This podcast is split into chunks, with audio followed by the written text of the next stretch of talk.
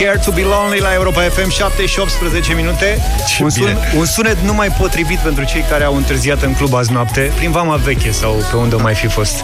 Bună dimineața! Bună dimineața! Cum Neața. Că e frică să rămână singurel? Da, Scared to be lonely. Asta mi-aduce aminte, adică am văzut, uh, am văzut o știre în weekendul ăsta cu puștiul ăla, mă rog, puști, cu domnul, era un domn în toată firma. Da, un domn, să zicem. Din Dolj, care exersa cică tehnici de supraviețuire și care s-a legat de un copac. A seen on TV.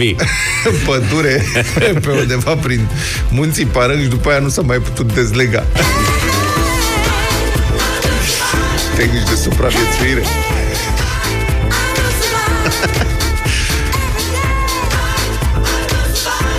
Da. Deci, presupun că încă n-a încercat emoțiile parașutismului. Exercițiile astea. Nu cred că s-a gândit. Bă, deși a fost în mintea lui, adică s-a dus, a legat cu lanță, că avea un lanț. Un lănțic. S-a S-a luat prins lănțicul de acasă. un lănțic suficient de tare Da, da, da, ca să da. nu poată să rupă. A pus și lacătul și a aruncat cheia. Și după E care bine zic, că se uită la asta de supraviețuire, că dacă se uită la desene animate cu Tom și Jerry, înghițea cheia. Și mai avea o problemă.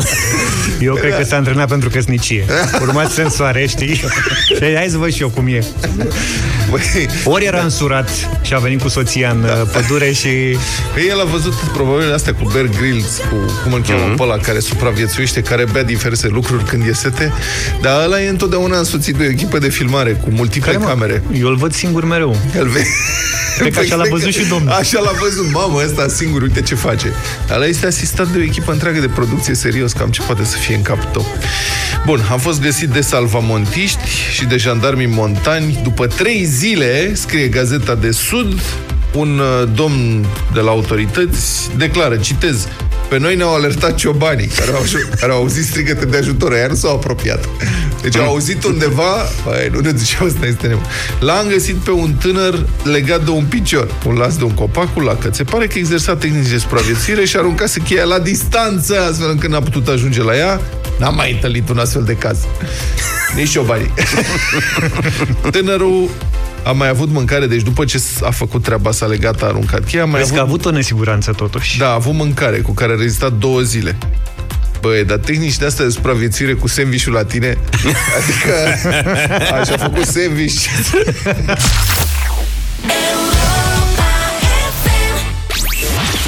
Rațiunea zilei de Cătălin Striblea la Europa FM. Bună dimineața, Cătălin! Bună dimineața, domnilor! Bun găsit, oameni buni! Cred că e clar de acum, cel mai mare focar de coronavirus din Europa este în Germania și are victime pe o mie de români. Situația este atât de gravă încât autoritățile germane au închis o întreagă zonă, iar opinia publică s-a întors împotriva proprietarului abatorului unde lucrau românii. Problema e însă mult mai profundă. Rațiunea zilei de Cătălin Striblea la Europa FM. Focarul a izbucnit în vestul Germaniei, într-un abator de lângă Gütersloh. Datele arată că aproape 2000 de oameni au fost testați pozitiv, iar jumătate dintre ei sunt români. Statul german le oferă românilor care stau în carantină alimente, apă și toate lucrurile de care au nevoie. Pentru că boala are răspândire comunitară, întregul oraș a trebuit să fie trecut în carantină, iar viața oamenilor a devenit plină de restricții. S-au închis iar școlile și grădinițele, s-au aplicat reguli de distanțare și s-au introdus norme de carantină în diverse instituții. Lucrul acesta i-a înfuriat pe localnici care de multă vreme se plâng de condițiile de muncă de la abator. În abatorul familiei Tăniz lucrează 7000 de persoane, iar jumătate dintre ei sunt români. De fapt, majoritatea lucrătorilor sunt din estul Europei. Pe lângă români mai sunt bulgari, macedoneni sau polonezi. Schema de lucru a afacerii se bazează pe reducerea costurilor la maximum. Lucrătorii sunt angajați unor subcontractori, uneori la a treia sau chiar la a patra mână. Zilnic acolo se prepară carnea de la 20.000 de porci. Dar aceasta este doar una dintre fabrici, căci Teonis lucrează și în Germania, dar și în Danemarca. Numărul angajaților ajunge undeva la 20.000.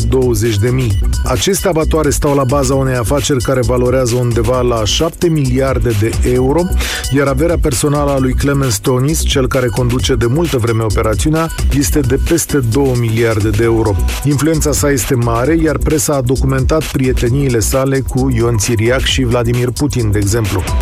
Recent am vorbit la România în direct cu cetățeni care au muncit în aceste abatoare perioade mai scurte sau mai lungi de timp. Povestirile au mers în aceeași direcție. Munca este grea, supra-solicitantă și cu multe ore suplimentare.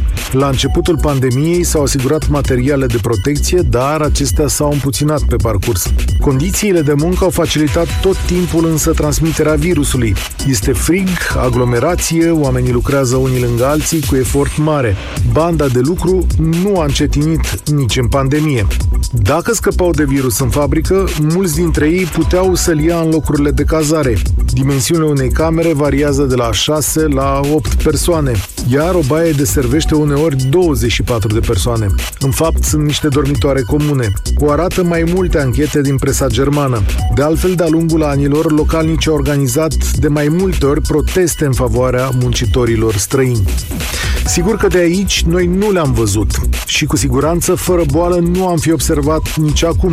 În România, alegerea de a merge la muncă în străinătate e firească și aproape de nejudecat. Între salariile mici și nedreptățile sociale de aici și salariile mari și nedreptățile de acolo, parcă e preferabil să iei mai mulți bani, dacă tot nu există respect. Măcar acolo ai șansa de a prinde un contract direct la abator, ceea ce e marele premiu pentru toți acești oameni. Sunt autoritățile române responsabile în vreun fel pentru ei? Evident că soarta lor trebuie să ne preocupe oriunde ar fi. Mai important de atât însă, România are de făcut un alt lucru, să asigure un mediu civilizat de viață aici, astfel încât salariul mare să nu mai fie chiar atât de atractiv. Iar asta înseamnă stradă, școală și spital, dar mai ales respect. Și da, cinste și angajări pe merit acolo unde statul se întâlnește cu acești oameni. Cătălin, mulțumim pentru rațiunea zilei. România în direct vine la 1 și un sfert la România, la Europa FM. This Girl, 7 și 42 de minute. La ce ne-a stat nouă gândul cel mai mult și mai mult românilor în perioada cât am stat în casă? La ce? La ce? De la ce primam noi mesaje? La grătar. Nu, dincolo de grătar. La călătorii. Mm? Dincolo de călătorii. La pescuit. A, la pescuit. Mă aduceți aminte câte mesaje cu Auzi, mă, pescuit. dar tu ai fost pe bune, acum tu ai fost vreodată la pescuit? Da, Și ce-i pescuit? am pescuit guviz la mare. Am guviz la mare. Asta, cum spun pescarii, peștele guvid este atât de prost încât vine pur și simplu la cârligul gol. Da, da, Dacă da. strălucește ceva, haț, sare pe el. Am dat și la râmă. Da, hai, ar veni? unde-i dat la râmă? Aici, pe, la Mogoșoaia, Și? pe lac. Ceva? Și am Strapazan. Un bibănel. ceva, ceva. Și i-a dat drum. Ceva. Dar cu, pes- cu pescarii ăștia e o confrerie um, foarte interesantă, foarte variată. Și salutăm toți pescarii care ne ascultă la ora asta, că știm că ne ascultați prieteni. Un domn din Galați care se ascundea de poliție de șase ani a fost prins la pescuit. Asta, În l-a lol. scos din casă pasiunea. Da, domnule. N-am mai putut să Deci rezist. el dat s-a de gol. spus, băi, incredibil. Mai țineți minte, în vremea stării de urgență, ce disperarea era uh, dinspre pescari care nu puteau să iasă, domnule. Da. Uite, ăsta era urmărit de poliție șase ani, s-a ascuns, n-a avut, n-a putut să reziste, s-a dus la pescuit. Era căutat pentru o infracțiune comisă pe un vas de croazieră. Mm. Deci numai belele din cauza apei. Bun. În 2014, judecătoria Galați a emis un mandat european de arestare pe numele lui, deci era un pescar foarte periculos. Și foarte cunoscut din câte văd. Da. Pe individ l-au prins jandarmii, nici măcar nu îl căutau pe el.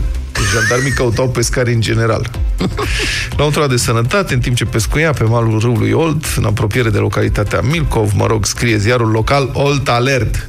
Și pescuia și fără acte în regulă. Da, asta era. Deci Așa l-au prins. Agravantă. Corect. Practic, acum îl acuză că a furat pe apă pe vas, pe apă sărată și că a furat și pe apă dulce. Deci este braconaj și... Este, Ca lumea. Ve, cum vede apa, îl apucă pofta. Triplu braconaj. În încercarea, de, în încercarea de a scăpa, le-a dat jandarmilor acte false, pff, nenorocire, Mai văzuseră. da. Băi, deci nu, deci, frate, asta cu, pesc- cu pescuitul este pasiune grea de tot. Cine ar fi crezut că e așa de dificilă? Ascultați Europa FM 7 și 48 de minute. Ruris și Europa FM te invită acum la concurs ca să ai un start bun de dimineață dacă te-ai înscris pe europafm.ro completând răspunsul la întrebarea Tu cum îți petreci timpul în grădină? Află acum dacă ai câștigat o motocoasă Ruris cu pornire electrică. Hai să intrăm în direct cu Andreea din uh, Arad. Bună dimineața, Andreea! Bună dimineața! Ce faci? La serviciu. La serviciu deja? Da, la cafea momentan. Serviciul da. începem de la 8. Păi zi așa. Andreea, zi cum îți petreci timpul în grădină? Mm, eu cu plaja. Așa. Copil, copilul după câine sau câine după copil, care cum? Câți ani are copilul? 8 ani. Să-ți trăiască, bravo! Mersi. Și mama ei cu plantele, cu iarba, cu fiecare cu treaba și lui. cu motocoasa tot bunica e? Tot bunica, ea e, ea e meșterul casei. Am înțeles. Deci voi sunteți doar în vizită acolo cumva. Mai mult sau mai acolo, puțin. dar suntem cam vizită. Am înțeles. Bine, Andreea, popăl pe cel mic, uh, salutări de, sărutări de mâini doamnei, bunicii, iar ție ce să zic, felicitări, ai tocmai câștigat o motocoasă Ruris cu pornire electrică, singura de pe piață de acest fel, o secundă, să știi, atât durează să o pornești prin simpla apăsarea butonului start. Mulțumesc. Ia auzi, ia auzi și cățelul. Motocoasa are un sistem rapid de reglare a mânerelor, dar și de prindere a capului tăietor. Alături de acest premiu primești un harnașament creat special pentru a spări confortul în timpul exploatării, ochelari de protecție, autocat și un disc de tuns iarba cu trei tăișuri. Bruce Springsteen, Born in the USA. The Boss are cele mai lungi concerte și are și piese foarte lungi. Uite, asta are 4 minute și jumătate, de exemplu. Am citit un interviu cu el în urmă cu ceva vreme în care descria cam ce înseamnă să ții un concert lung în felul lui și spunea, gândiți-vă așa, e, se antrena, uh, reporterul descoperea că el se antrenează foarte mult, la uh-huh. sală, la astea. Și zicea, da, păi imaginează că timp de trei ore faci așa. Țip din toate puterile și te miști. După care alergi cât poți de tare, după care țip din toate puterile, după care alergi cât poți de tare și faci chestia asta 3-4 ore la rând. Normal că îți trebuie antrenament fizic pentru așa ceva. Eu cred că dacă aș fi avut voce, eram mai slab decât vă imaginați. Dar deci vocea îmi lipsește ca să slăbesc. Mie îmi lipsește țipatul, din ce înțeleg, că de alergat, alergat, dar nu țip. Asta era greșeala. Eu zic tu să țipi și tu să alergi. Bine, putem să țipăm în gura mare că astăzi uh, este mare sărbătoare. La mulți ani lui Petru, lui Pavel. La mulți ani! Petrică, Petrica și așa mai departe. La mulți ani din partea noastră. Petru Stratulat, uite, colegul nostru. Da. E ziua lui astăzi. Bună oară! Uh, îl așteptăm la radio după 10, nu? Să la mulți ani, Petru! Vine și el cu o Cico ceva? Cu ce prinde? Cu ce prinde? Mici. Bine, la mulți ani tuturor! Republica Fantastică România la Europa FM. E, nu chiar atât de fantastică. Foarte reală, nu? Am văzut în weekend cost de 9 km la podul Unde, de la domnule? Fetești, la stația de taxare. Românii Ca pe nu- vremuri. Da, nu cred în plățile electronice. Acolo, în principiu, n-ar trebui să fie coadă, pentru că s- două benzi, câte sunt peste podul ăla, se despart în vreo 5-6. Doar că oamenii care vor să plătească cash și stau la coadă la casa respectivă, se duc mult în spate și ca atare se blochează o bandă. Eu mi-am plătit aseară da. podul de la Fetești pentru când mă duce weekendul viitor la mare. Da. Asta mă miră, că tu care ești cu cash la tine, faptul că ai cash dat la un mine SMS... întotdeauna, Pentru că eu sunt băiat de piața Obor și acolo nu poți fără cash, mor de foame, nu mănânci nici mici. Băiat de piața Obor. Da, Deci pentru că toată activitatea ta financiară se desfășoară numai în perimetrul pieței Obor, unde nu poți da. decât cu cash și asta e viața. Sunt Trebuie băiat să de- ai cash la tine, că nu știi când ai ajuns prin piață și vrei o cireașă, vrei un mic, vrei... Știi cum Vrei o prăjiturică? Da. Bine. Dincolo de ambuteiajul clasic uh, de la Fetești, e vorba și despre podul în sine, mă rog, despre ambele poduri care traversează Dunărea, și cel de la Fetești și ăla de la Cernavodă.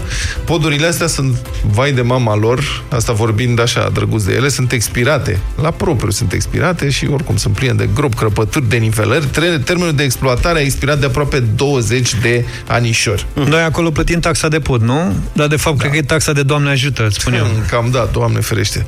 Deci din 87 și până acum s-au făcut la aceste poduri, au trecut 30 ceva de ani, doar reparații de întreținere.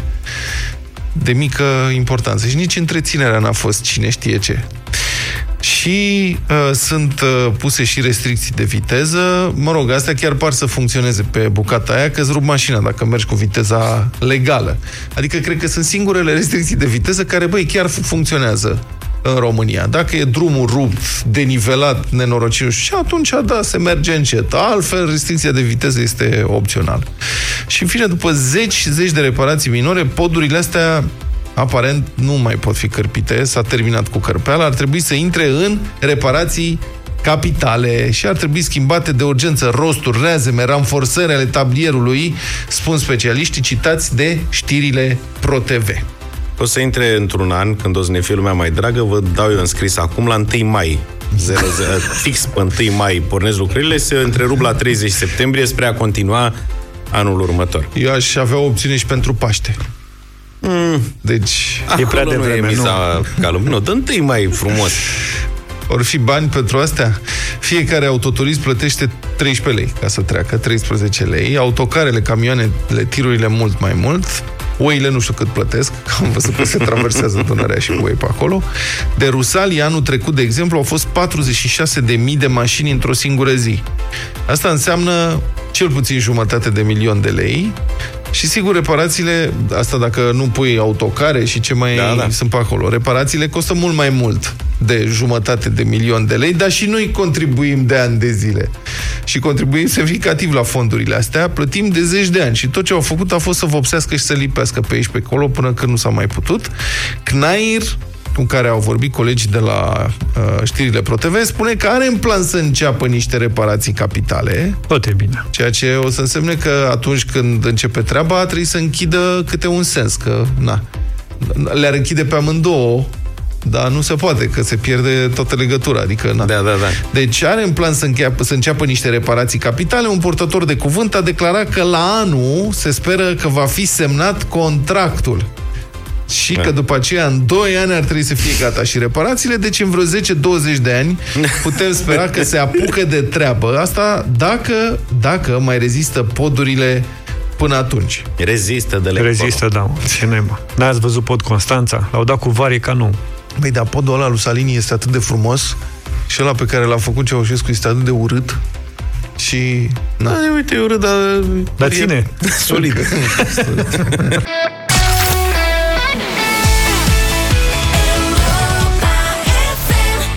Nia Samsei, 8 și 21 de minute, sunteți cu Europa FM. Domn profesor se întoarce, domn profesor Petreanu de chimie. La sunetele lui Petreanu avem azi sunetele chimiei, compuse de un grup de elevi, lacrimi și suspine. Elevii de liceu, niște elevi de liceu din Marea Britanie, presupun că nu toți, au măsurat, au făcut o chestie, vă dau și explicația științifică dacă vreți, nu că eu aș fi înțeles ceva din ea, au transformat vibrațiile moleculelor în muzică prin niște experimente supervizate de chimiști de la Universitatea Bradford și cu participarea unui cercetător de la Universitatea Babeș-Bolyai din Cluj, un domn pe care îl cheamă Alexandru Lupan. Deci, se anunță așa, fiți atenți cum s-a făcut.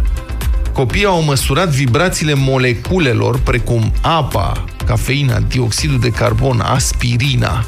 Au folosit radiații infraroșii ca să măsoare aceste vibrații și un software de modelare moleculară pentru a le vizualiza. Pare complicat. Eu am crezut că îmi spui că au cântat la buză de pahar Berzelius, că eu cu aia am rămas de închimie. Știi, că au, știi cum e, pe halbă, pe, au, au luat pahare, dar le-au pus în ele apă și au...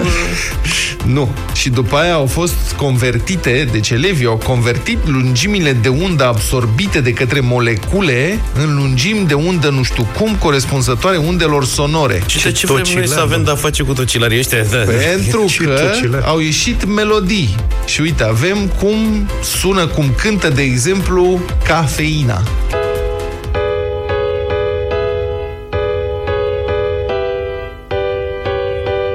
Ești sigur? Practic, nu, da? Bazezi pe ce zic ei. Da. Eu cred în oameni, deci cred în oamenii de știință. Dar cine se elevii ăștia? Adică n-au, ei n-au acasă, n-au tabletă, n-au, n-au telefon, n-au jocuri, N-au Candy TikTok. Crush. Hai să vedem cum sună dioxidul de carbon. Uh, Asta e mai periculos. E mai sexy așa.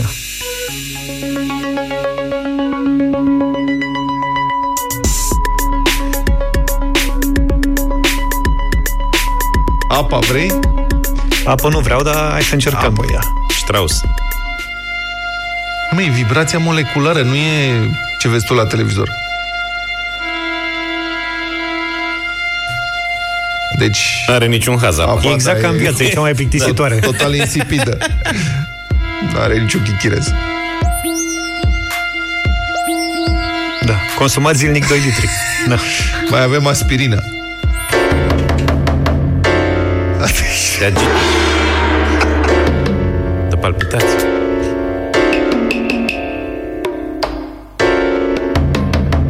Da. De la aspirină te doare capul în cazul ăsta. Bă, da, una peste alta, nu vi se pare fascinant modul în care uh, se face școală prin alte locuri? Se face școală, zi, da, zici uite, că asta e adică- școală? Da, cum să... Eu nu cred că asta e Eu n-aș școală. vrea să învăț, Elevii da. ăștia, elevii, în primul rând, elevii ăștia nu au învățat nimic pe de rost.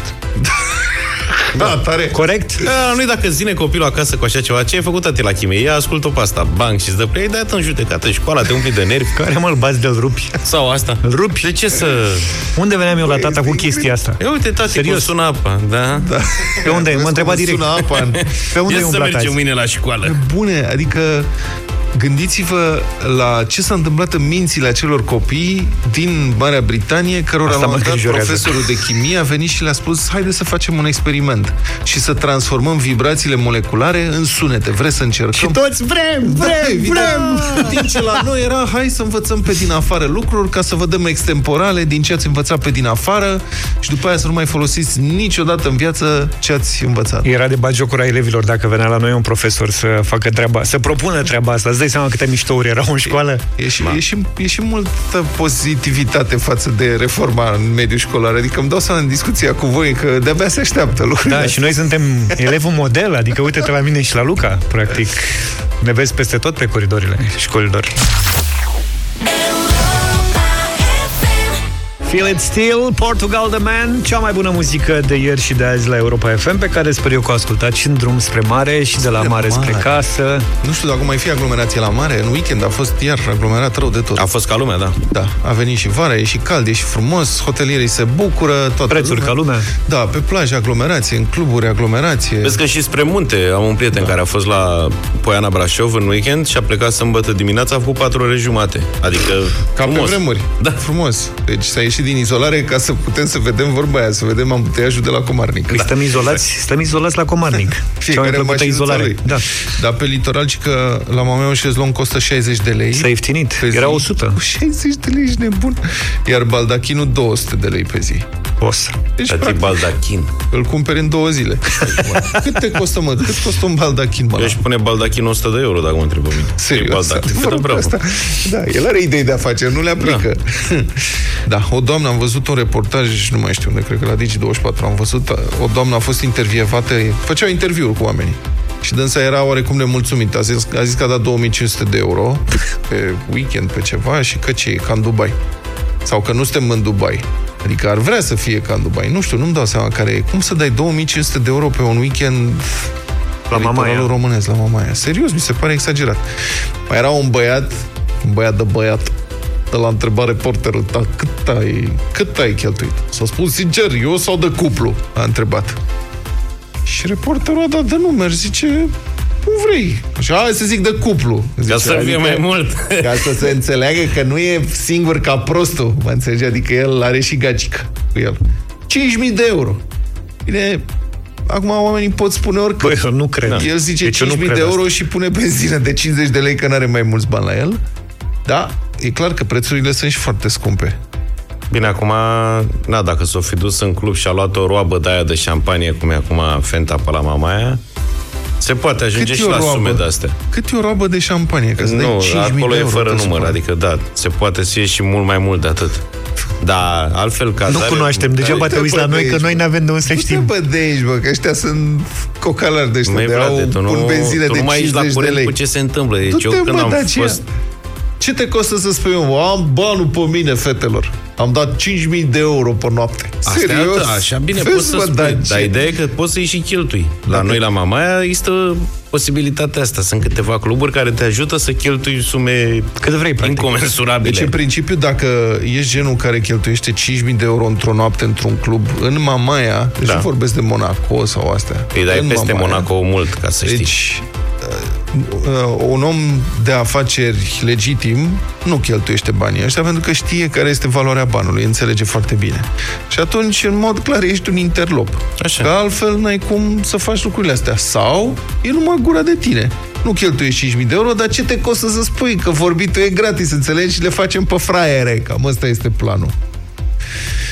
În Eforie Nord prețurile sunt aparent mai rezonabile. Ce, ești foarte mirat? Da, eu sunt mirat că tu nu ești la curent cu ce se întâmplă. Dar tu ești la curent, La- te da. duci în cluburi și... Da, da, da. Dar tu El- cât cheltuiești în Stai, cluburi? stai, el care roaba, mă, n-ai înțeles da, și atunci știe prețul. Exact. Ia zi, Luca. Am mai dus câte o roabă. Dar nu, gata. Nu, zic, Zic că, Eforia, zici că nu sunt lasă. la curent. Povestește-mi dacă... Păi ce să-ți mai povestesc? Ți-am explicat de ce în Mamaia sunt trei cluburi Da. Și vreo două, trei hoteluri, unul lângă altul, unde sunt în parcare numai Rolls Royce-uri și Bentley-uri și acolo vin oamenii cu asta se ocupă, că ideea e că trebuie să cheltui mult ca să te vadă ei alți care au venit și ei cu mașini de Cheltuie felul mult. ăla, că ești capabil de ceva și vin cu niște roabe, cu artificii, cu aia, ca să se simtă Dar prezența. Care, adică planul care e? Dacă cheltuiești 5.000 de euro, ce demonstrezi? Că ai 5.000 de euro de Că ești cheltuit băiat. într-o seară la Așa. mare. Și? Și îți crește rangul în lumea lor acolo, că iau filmul lor. Ce? Îți crește ratingul. Ești mai Că băiat. poți să, că poți Ăsta să... e motivul pentru care oameni fără bani fac eforturi să-și cumpere un telefon de ultimă generație, fac eforturi să-și cumpere un BMW sau un Mercedes la mâna a doua. Hai că, ci că nu mai avem timp. Zice, am înțeles, da. Bine, nu mai avem timp, ce să mai... Mai vorbim despre bani.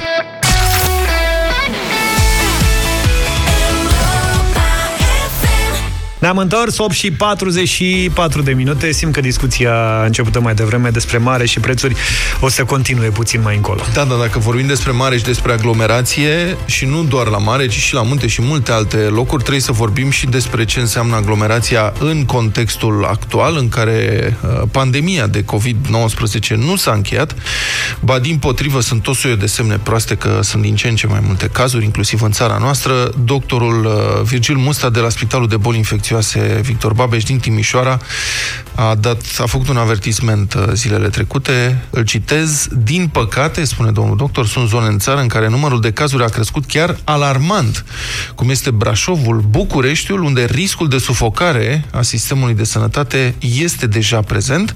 Asistăm la un val 2 în anumite zone ale țării, spune doctorul uh, Musta.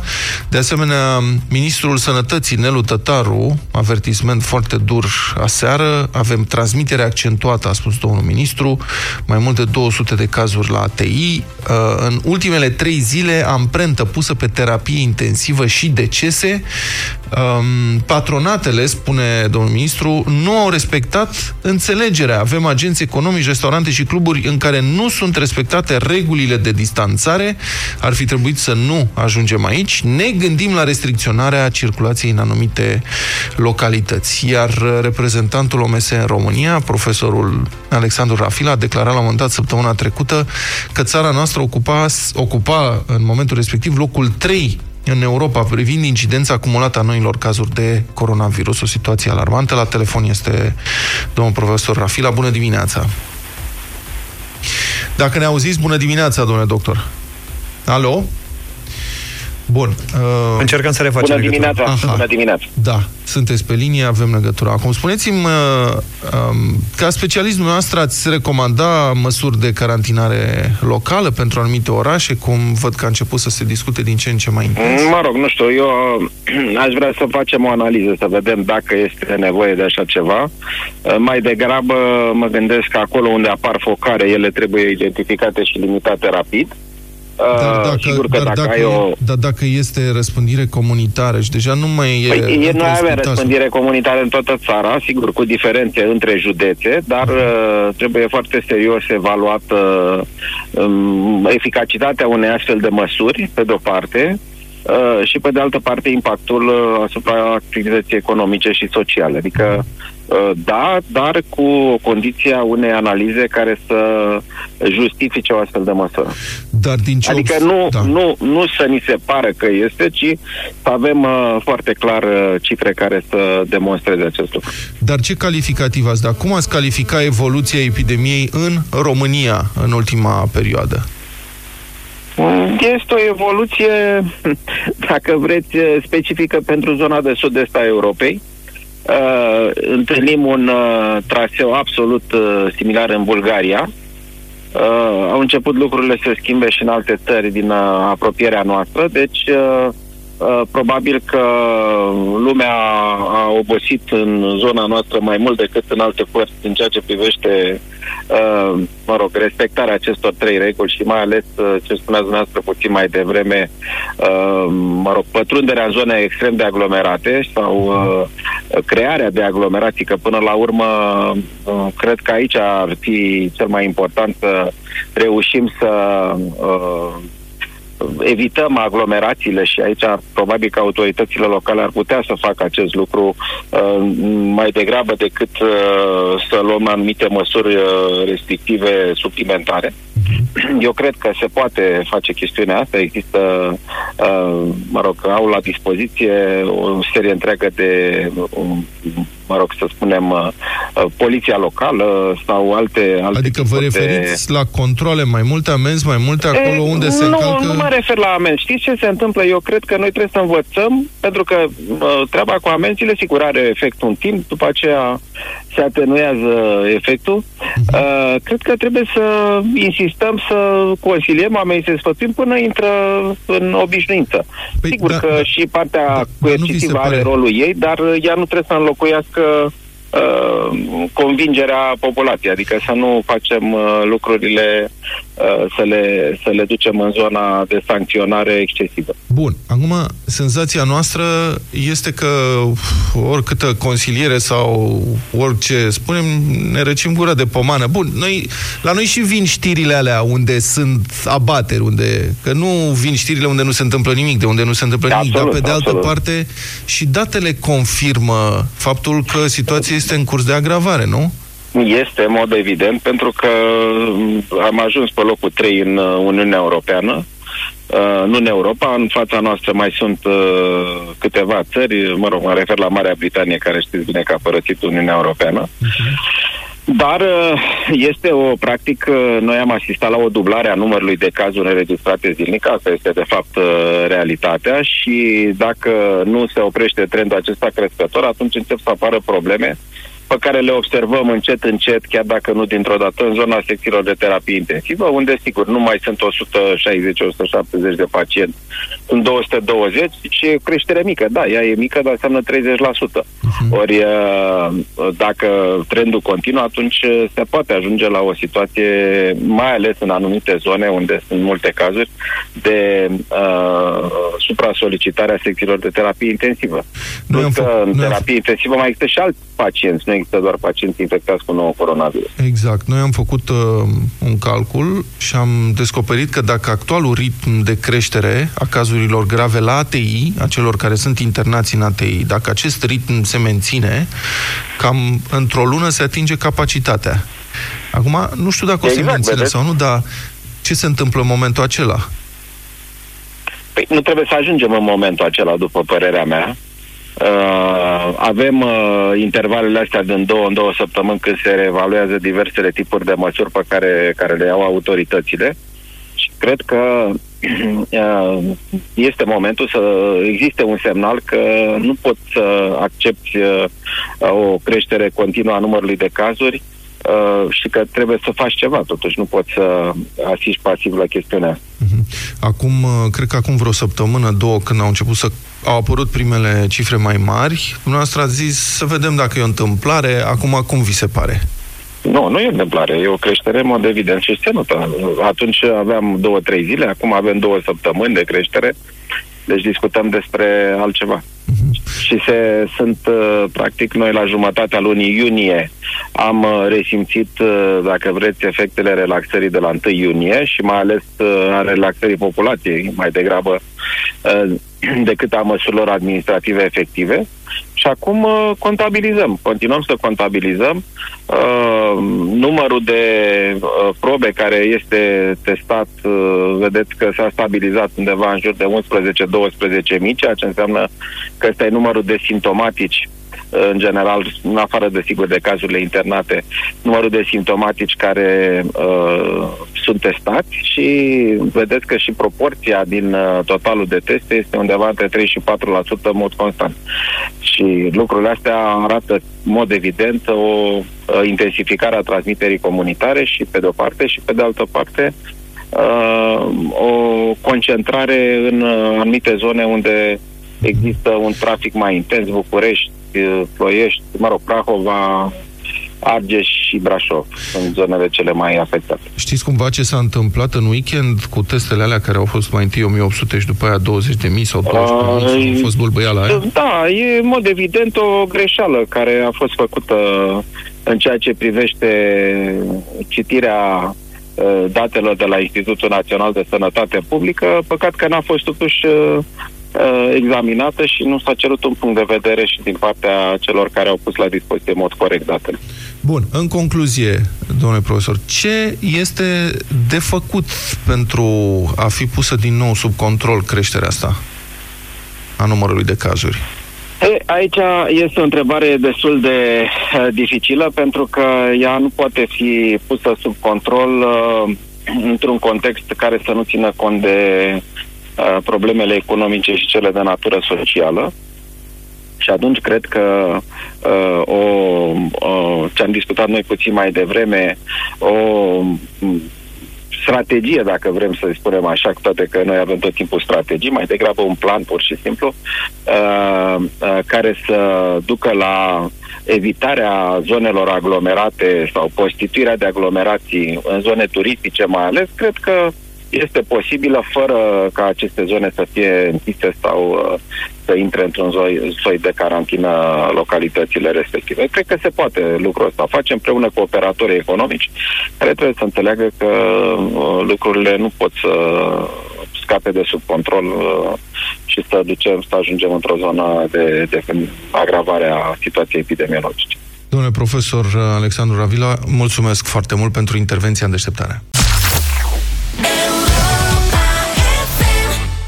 Say It Right și Nelly Furtado ne-au condus după ora 9. Bună dimineața din nou din deșteptarea. Bună dimineața, gala premiilor Gopo, care era programată inițial pentru 24 martie și care a fost amânată din cauza pandemiei, va avea loc uh, totuși diseară. În premieră va fi în aer liber.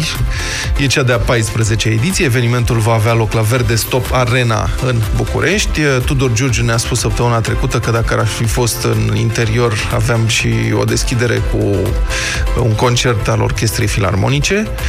Asta după ce cu un an înainte fuseseră niște manele acolo. Dar pentru că nu e în... Să n-aibă vreo surpriză din vecini. Da, pentru că nu e în sală, e, e nasol să plouă pe violoncel și ca atare nu știu ce o să se întâmple la Verde Stop.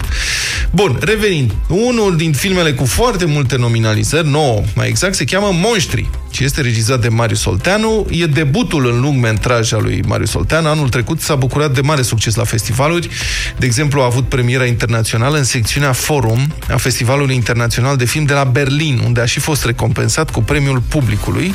Apoi a câștigat marele premiu la Sofia, un trofeu pentru cel mai bun scenariu în Muntenegru. În România, filmul a fost prezentat prima dată la TIFF, unde a obținut premiul zilelor filmului românesc pentru debut. Regizorul Marius Olteanu este acum în direct cu noi prin telefon. Bună dimineața! Bună dimineața, bună dimineața. Bun, am, eu nu am văzut filmul, dar am citit despre el și înțeleg că este un film care surprinde o zi din viața unui cuplu căsătorit și care se cheamă Monștri. Ce se întâmplă de fapt în ziua aceea? Adică spuneți-ne care e noutatea adusă de film. Da, bine, e un pic mai complicat decât faptul că sunt 24 de ore din viața unui cuplu, adică e vorba de doi oameni care au ținut foarte multe lucruri deoparte, fie sub preș, fie deasupra preșului și care în astea 24 de ore cumva trebuie să facă față lucrurilor care ies la, la suprafață. Și da, e, cred că e un film și despre iubire și în același timp un film și despre valori pe care ne-am obișnuit să le avem, chit că corespund uh, interiorului nostru sau nu și, în fine, cred că e vorba și despre multe ipocrizii acolo. Mi se pare că cumva e un film actual în continuare. Da. Acum, sigur, e un titlu, nu știu, eu nu m-am gândit la uh, căsnicie, când da, sunt familii și familii, știți? Când am văzut titlul filmului, nu m-am gândit neapărat la căsnicie, sau ce puțin nu de la, măcar da, nu de la început, ce să zic. Da, Cum ați ales titlul? E vorba de un cuplu um, căsătorit de mai bine de 8 ani, dar acum nu înseamnă automat că toată lumea care se căsătorește după 8 ani se transformă în monștri și mai ales că uh, monștrii nu sunt neapărat personajele principale. Adică m- filmul vorbește foarte mult despre felul în care ne raportăm la ceilalți și cum despre de multe ori, despre cum de multe ori tindem să îi judecăm pe ceilalți fără să-i cunoaștem cum trebuie. Că le punem o etichetă și după aia eticheta aia rămâne și nu ne mai obosim să mai uh, să mai aflăm exact care e, care e realitatea. Domnule Olteanu, Da, e posibil să fie Da. un titlu destul de dur, dar pe de altă parte, în fine, și situațiile de genul ăsta pot să, pot să ajungă destul de neplăcute. Ați reușit să faceți un film care a luat premii la festivaluri uh, importante din străinătate cu un buget mic. Din câte știu, de la Centrul Național al Cinematografiei ați primit 140.000 de euro. Astea sunt Da, sume foarte mici în producția de film. Ce, ce probleme ați avut din cauza acestui buget sau a bugetului mic? Păi, primul, prima problemă a fost că nu am putut să avem atât de multe zile de filmare cât eu mi-aș fi dorit. Adică țin minte că am făcut un prim program și ne-ar fi trebuit cam 35 de zile. După aia ne-am dat seama că ne permitem cam 25. Și da, au fost, de exemplu, filmul începe cu o secvență filmată în Gara de Nord, unde în Gara de Nord am avut surpriza să vedem că nu putem ști exact la ce linie trag trenurile, cât de lungi sunt, Și la ce oră vin? când ajung. Poftim? Și la ce oră vin, da. Da, da, da, da, bine, era cunoscuta situație cu întârzieri de 400 și de minute și așa mai departe, drept pentru care oricum trebuia să fugim de la un peron la altul când ni se părea că vine un tren și ziceam, ok, pare că trage la linia asta, ne duceam toți acolo, poziționam actrița, după care ne dădeam seama că de fapt trenul e prea lung și că nu mai apucăm să vedem actrița, în fine, era vorba de un traveling de-a lungul trenului, în fine, acum sună amuzant. Da, îmi pare rău că râd, da. Adică înțeleg că Păi- e o problemă îngrozitoare, te enervează foarte tare o astfel de problemă de producție. Acum și mie îmi vine să râd, dar atunci știm numărul Da. de zile de filmare și a trebuit să mergem în gara de nord de patru ori, pentru Aia. că tot speram că prindem un tren care vine la timp, care nu are 100 de vagoane și așa mai departe. Da. Păi poate Da. data viitoare nu mai faceți cu ceva cu industria feroviară, că vedeți, e foarte dificil cu trenurile în România și cu autostrăzile și cu... Da, dacă am ajuns la asta, Monștri a fost debutul dumneavoastră în lung uh, metraj. Când credeți că va veni următorul film? Păi sper să...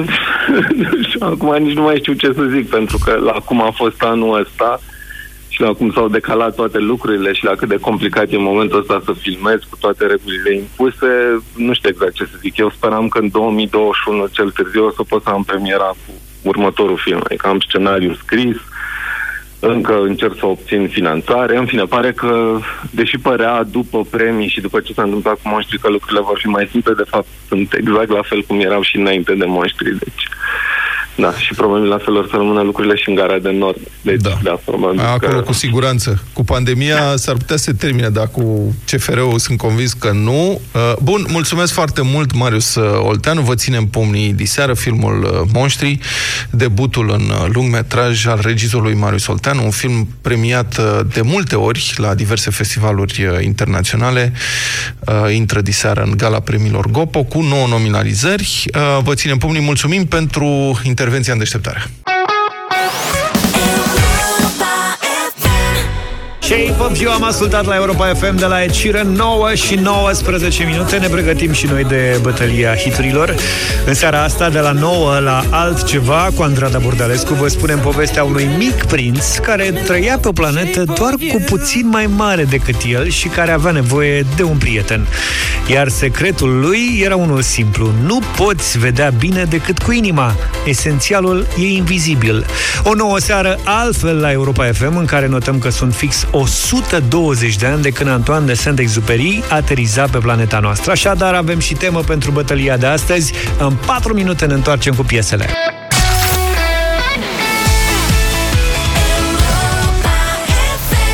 Ne-am întors 9 și 24 de minute. Avem bătălia hiturilor în această dimineață. Cred că, da, Vlad e primul care Eu ne sunt face primul, eu propuneri. zic? Da, tu zici. Dom'le, astăzi avem uh, franțuzisme Da. și franțuzoaice. Și uh, Avem eu- și un francez. avem și un francez, eu aș prefera o franțuzoică. Bine că nu ascultă Ione. Um, n-am mai auzit-o de mult pe Patricia Cas. Și am Ah, găsit Dacă o o piesă preferi, a foarte... fost și prin România, înțeleg că e foarte drăgăstoasă. Da, o pat... am găsit o piesă foarte frumoasă a ei, Il me dit que je suis belle, Patricia Cas. Il me dit que je suis belle.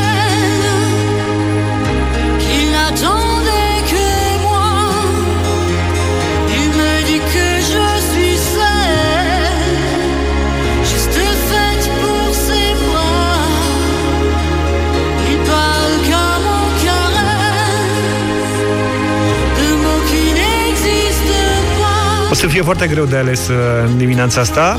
Sunt trei piese foarte bune. Eu nu mai găsesc pe Dalida, dar pot să vă propun o piesă de ei.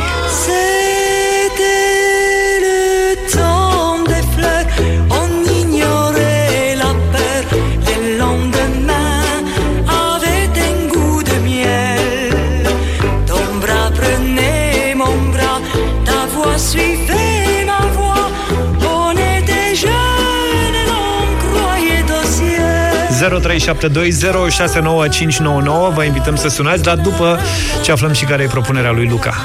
Da, eu am ales o, o piesă alb-negru în dimineața asta a lui Jodassin. Ça va pas changer le monde.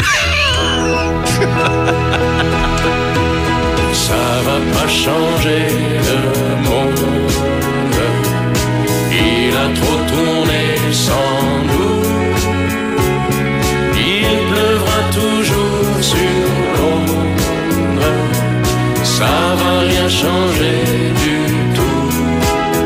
aduce aminte de copilărie așa de liceenii, de Fix de perioada perioada aia, da. Da, da, Foarte da, da, mișto. da. Hai să vedem. 0372069599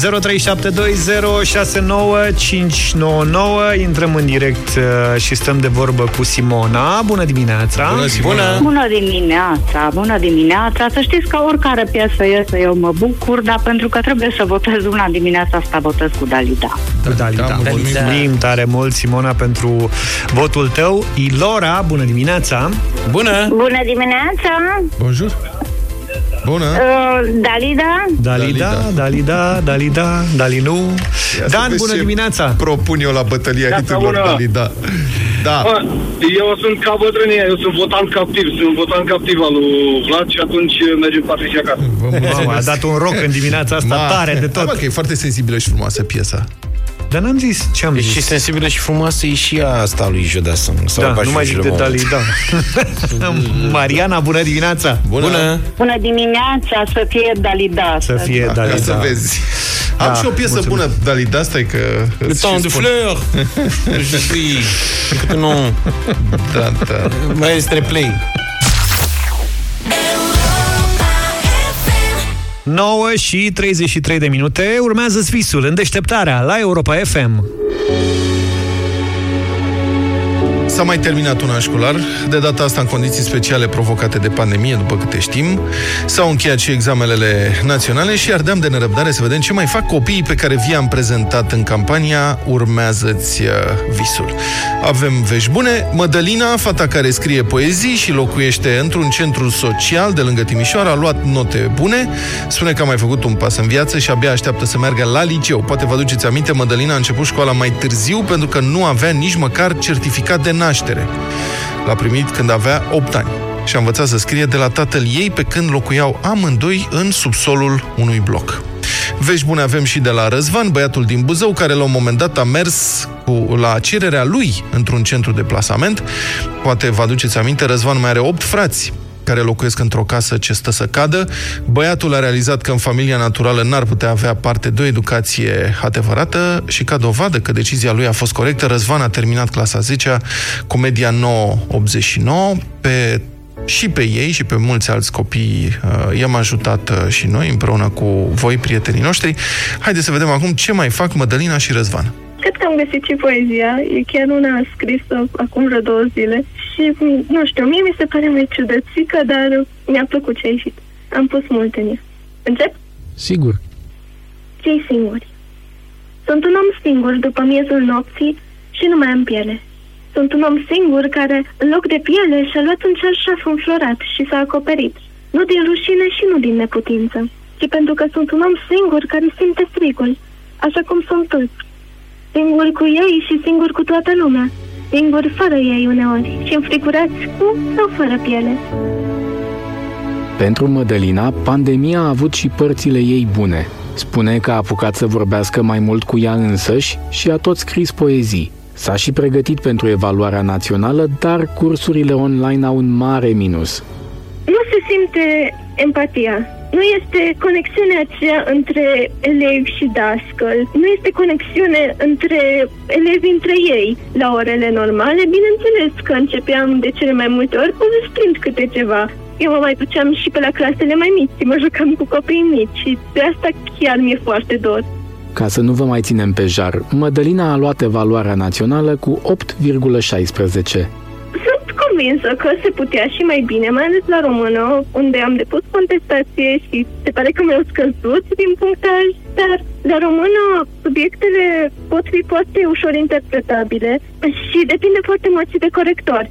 Dacă mi-aduc aminte bine, tu voiai să ajungi la liceul pedagogic. Acum nu mai fac speranțe pentru că e medie destul de mare cu care se intră acolo și a mea nu cred că va fi suficientă. Până la urmă, oriunde ajung, eu mă voi descurca. Ca mai toți copiii din campania Urmează-ți visul, Mădălina compensează startul greu în viață cu o voință de fier și un optimism incurabil. La fel se întâmplă și cu Răzvan din Buzău, băiatul care cândva ajungea la solicitarea lui într-un centru de plasament, a terminat clasa a 10-a cu media 9,89. Am învățat chestii care o să mă ajute în 12 la BAC. Mai exact care sunt chestiile alea pe care le-ai învățat și îți vor fi utile la BAC? Păi am învățat opere la română, cum ar fi, nu știu, ultima noapte de dragoste, întâia noapte de război sau Enigma Otiliei și la, la istorie am învățat despre războiile mondiale, despre războiul rece. Cum a fost perioada în care, practic, n-ai putut să mergi la școală din cauza pandemiei? Am făcut orele online, aparent liceul nostru chiar a făcut toate orele. Pe ce laptop ai lucrat? Ai avut... Pe cel, pe cel pe care l-am primit de la Europa FM anul trecut. Bun, și acum, practic, ești în vacanță. Cu ce ți ocupi uh, timpul? Lucrez pe șantier momentan. Aveam 12-13 ani când începusem să lucrez pe șantier. Și ce faci cu banii pe care îi câștigi? O sumă mă gândeam să-i păstrez pentru meditație în a 12 că cu cât mai mulți, cu atât mai bine. Și pe restul, nu știu, o să-mi iau haine, Răzvan și Mădălina au primit o bursă lunară, dar amândoi o pun deoparte într-un cont pentru că au înțeles de mici că în România educația e gratuită doar pe hârtie și amândoi mai au ceva în comun. Au înțeles că educația e singura lor șansă de a aduce o viață mai bună. Răzvan, de pildă, vrea să intre la Academia de Poliție. Este, ca să zic așa, o garanție de viitor, pentru că dintre majoritatea facultăților, Academia de Poliție este singura care îți oferă un loc de muncă garantat după ce termin studiile, iar asta e, e extrem de mult în zilele noastre, pentru că un loc de muncă îl găsești extrem de greu. Nu e ușor să răzbești în viață când te naști într-o familie săracă, într-o țară care nu face mai nimic pentru tinerii cu potențial. Și totuși, copiii pe care i-ați cunoscut în campania Urmează-ți visul luptă pentru șansa lor. Soarta le-a oferit maturitate și tenacitate specifice celor care au avut o copilărie grea. Și de ceva timp, au mai primit și ajutorul ascultătorilor Europa FM. Dacă vreți să reascultați poveștile de viață ale celor doi copii, Mădălina și Răzvan, puteți intra pe site-ul Europa FM, este acolo o secțiune Urmează visul și în perioada următoare vă vom mai spune cum au evoluat și ceilalți copii. Trei lucruri pe care trebuie să le știi despre ziua de azi. O zi istorică. Se împlinesc 13 ani de la punerea în vânzare a uneia dintre cele mai inovative și transformatoare invenții ale secolului 21. Este vorba despre iPhone, telefonul mobil care a revoluționat industria comunicațiilor mobile, a muzicii, internetul și care a influențat comportamentul de consum și entertainment al sute de milioane de oameni din toată lumea. iPhone-ul fusese prezentat cu jumătate de ani înainte la convenția Macworld din San Francisco. Pe scenă a urcat, uh, cum era obiceiul, însuși Steve Jobs, geniul și sufletul companiei Apple, care a descris pe scurt și cu ironie noul dispozitiv. An iPod, a phone, and an internet communicator. Un iPod, un telefon, un dispozitiv de comunicații pe internet, un iPod, un telefon. Are you getting it? V-ați prins? These are not Acestea nu three sunt separate trei devices. dispozitive separate. Acestea This is sunt un one singur dispozitiv. Iar And we noi are i-am spus calling it- iPhone. iPhone. Today, today Apple is going to reinvent the phone. Astăzi Apple reinventează telefonul și iată-l, a spus Steve Jobs, arătând mai întâi în glumă un soi de cutie cu disc rotativ și butoane multe pe lângă, însă imediat uh, a venit imaginea noului iPhone, un aparat cu un ecran uriaș pentru standardele vremurilor respective, sensibil la atingere, fără nicio tastă. Au mai trecut șase luni până să fie pus în vânzare, timp suficient pentru ca giganții din lumea comunicațiilor mobile să se facă de râs, anticipând că iPhone-ul va fi un rateu monumental. Cine ar cumpăra un telefon fără butoane? Dar în 2007, mai puțin de o lună, s-au vândut în Statele Unite aproape 2 milioane de exemplare, iar fanii făceau cozi uriașe în fața magazinelor Apple, până la sfârșitul lui 2011. Când a murit uh, Steve Jobs, Apple vânduse deja 200 de milioane de modele de iPhone, de diferite generații, iar restul industriei de comunicații mobile a fost, uh, fie, a fost nevoită să copieze și să urmeze compania americană și pe liderul ei vizionar, iar cei care n-au făcut-o au dat faliment. 29 iunie 1958, Brazilia cucerea prima ei cupă mondială la fotbal după 5 la 2 în finala cu gazda acelei ediții, Suedia. În reprezentativa Carioca s-a strălucit un puști de numai 17 ani, autor al unei duble. Pele i-a impresionat și pe comentatorii suedezi ai meciului. Ja, det är Makallen går igen till Brasilien. Pelé, inlägg från Nilton Santos. Pelé, ja det är lysande. Titta på uppvisningen. Det är makalöst. Det är fullständigt enastående. Det är 3-1 för Brasilien, Pelé. Pentru ascultătorii noștri care știu suedeză, vă rugăm să trimiteți. Lasă că nu mă mai satur să aud suedeză. Pelé. Trebuie să ascultăm tot comentariul în suedeză că... Fotbollsvärlden har fått sig en ny gunstling. 5-2 Brasilien. Ai auzit când la primul gol a făcut comentatorul de ioi, ioi, ioi, Nu mai pun ioi. o dată că n-am înțeles. Da, Pele a rămas până astăzi cel mai tânăr marcator într-o finală de cupă mondială. Ioi, ioi, ioi. Iar meciul de pe stadionul Razunda din Stockholm continuă să dețină recordul de goluri în ultimul act al unui mondial. De asemenea, suedezul Lidholm, care avea aproape 36 de ani, este cel mai vârstnic marcator într-o finală a Cupei Mondiale.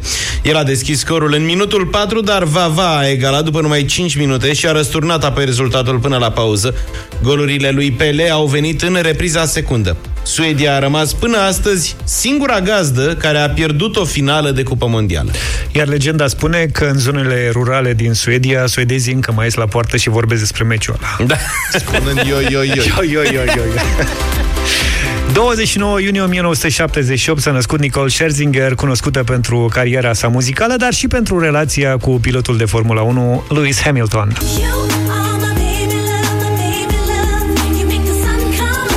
S-a născut în Honolulu, în Hawaii, și a crescut în Louisville, Kentucky, unde a luat și primele lecții de muzică. După ce a terminat facultatea, Nicole a participat la Popstars, o emisiune concurs de talente. Așa a ajuns să facă parte din grupul Eden's Crush. Dar vedetă a ajuns alături de colegele de la Pussycat Dolls. Cu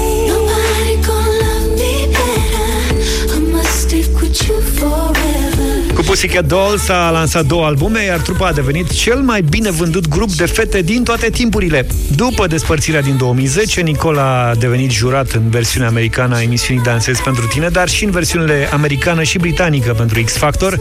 În muzică a lansat două albume și a apărut în musicalul Cats, așa a reușit să vândă 16 milioane de discuri, iar uh, pe acestea le adăugăm celor 54 de milioane vândute împreună cu Pussycat Dolls.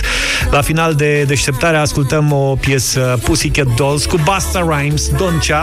Cam atât pentru astăzi. Ne auzim mâine dimineață, puțin după șapte. Numai bine! Toate bune! Pa, pa!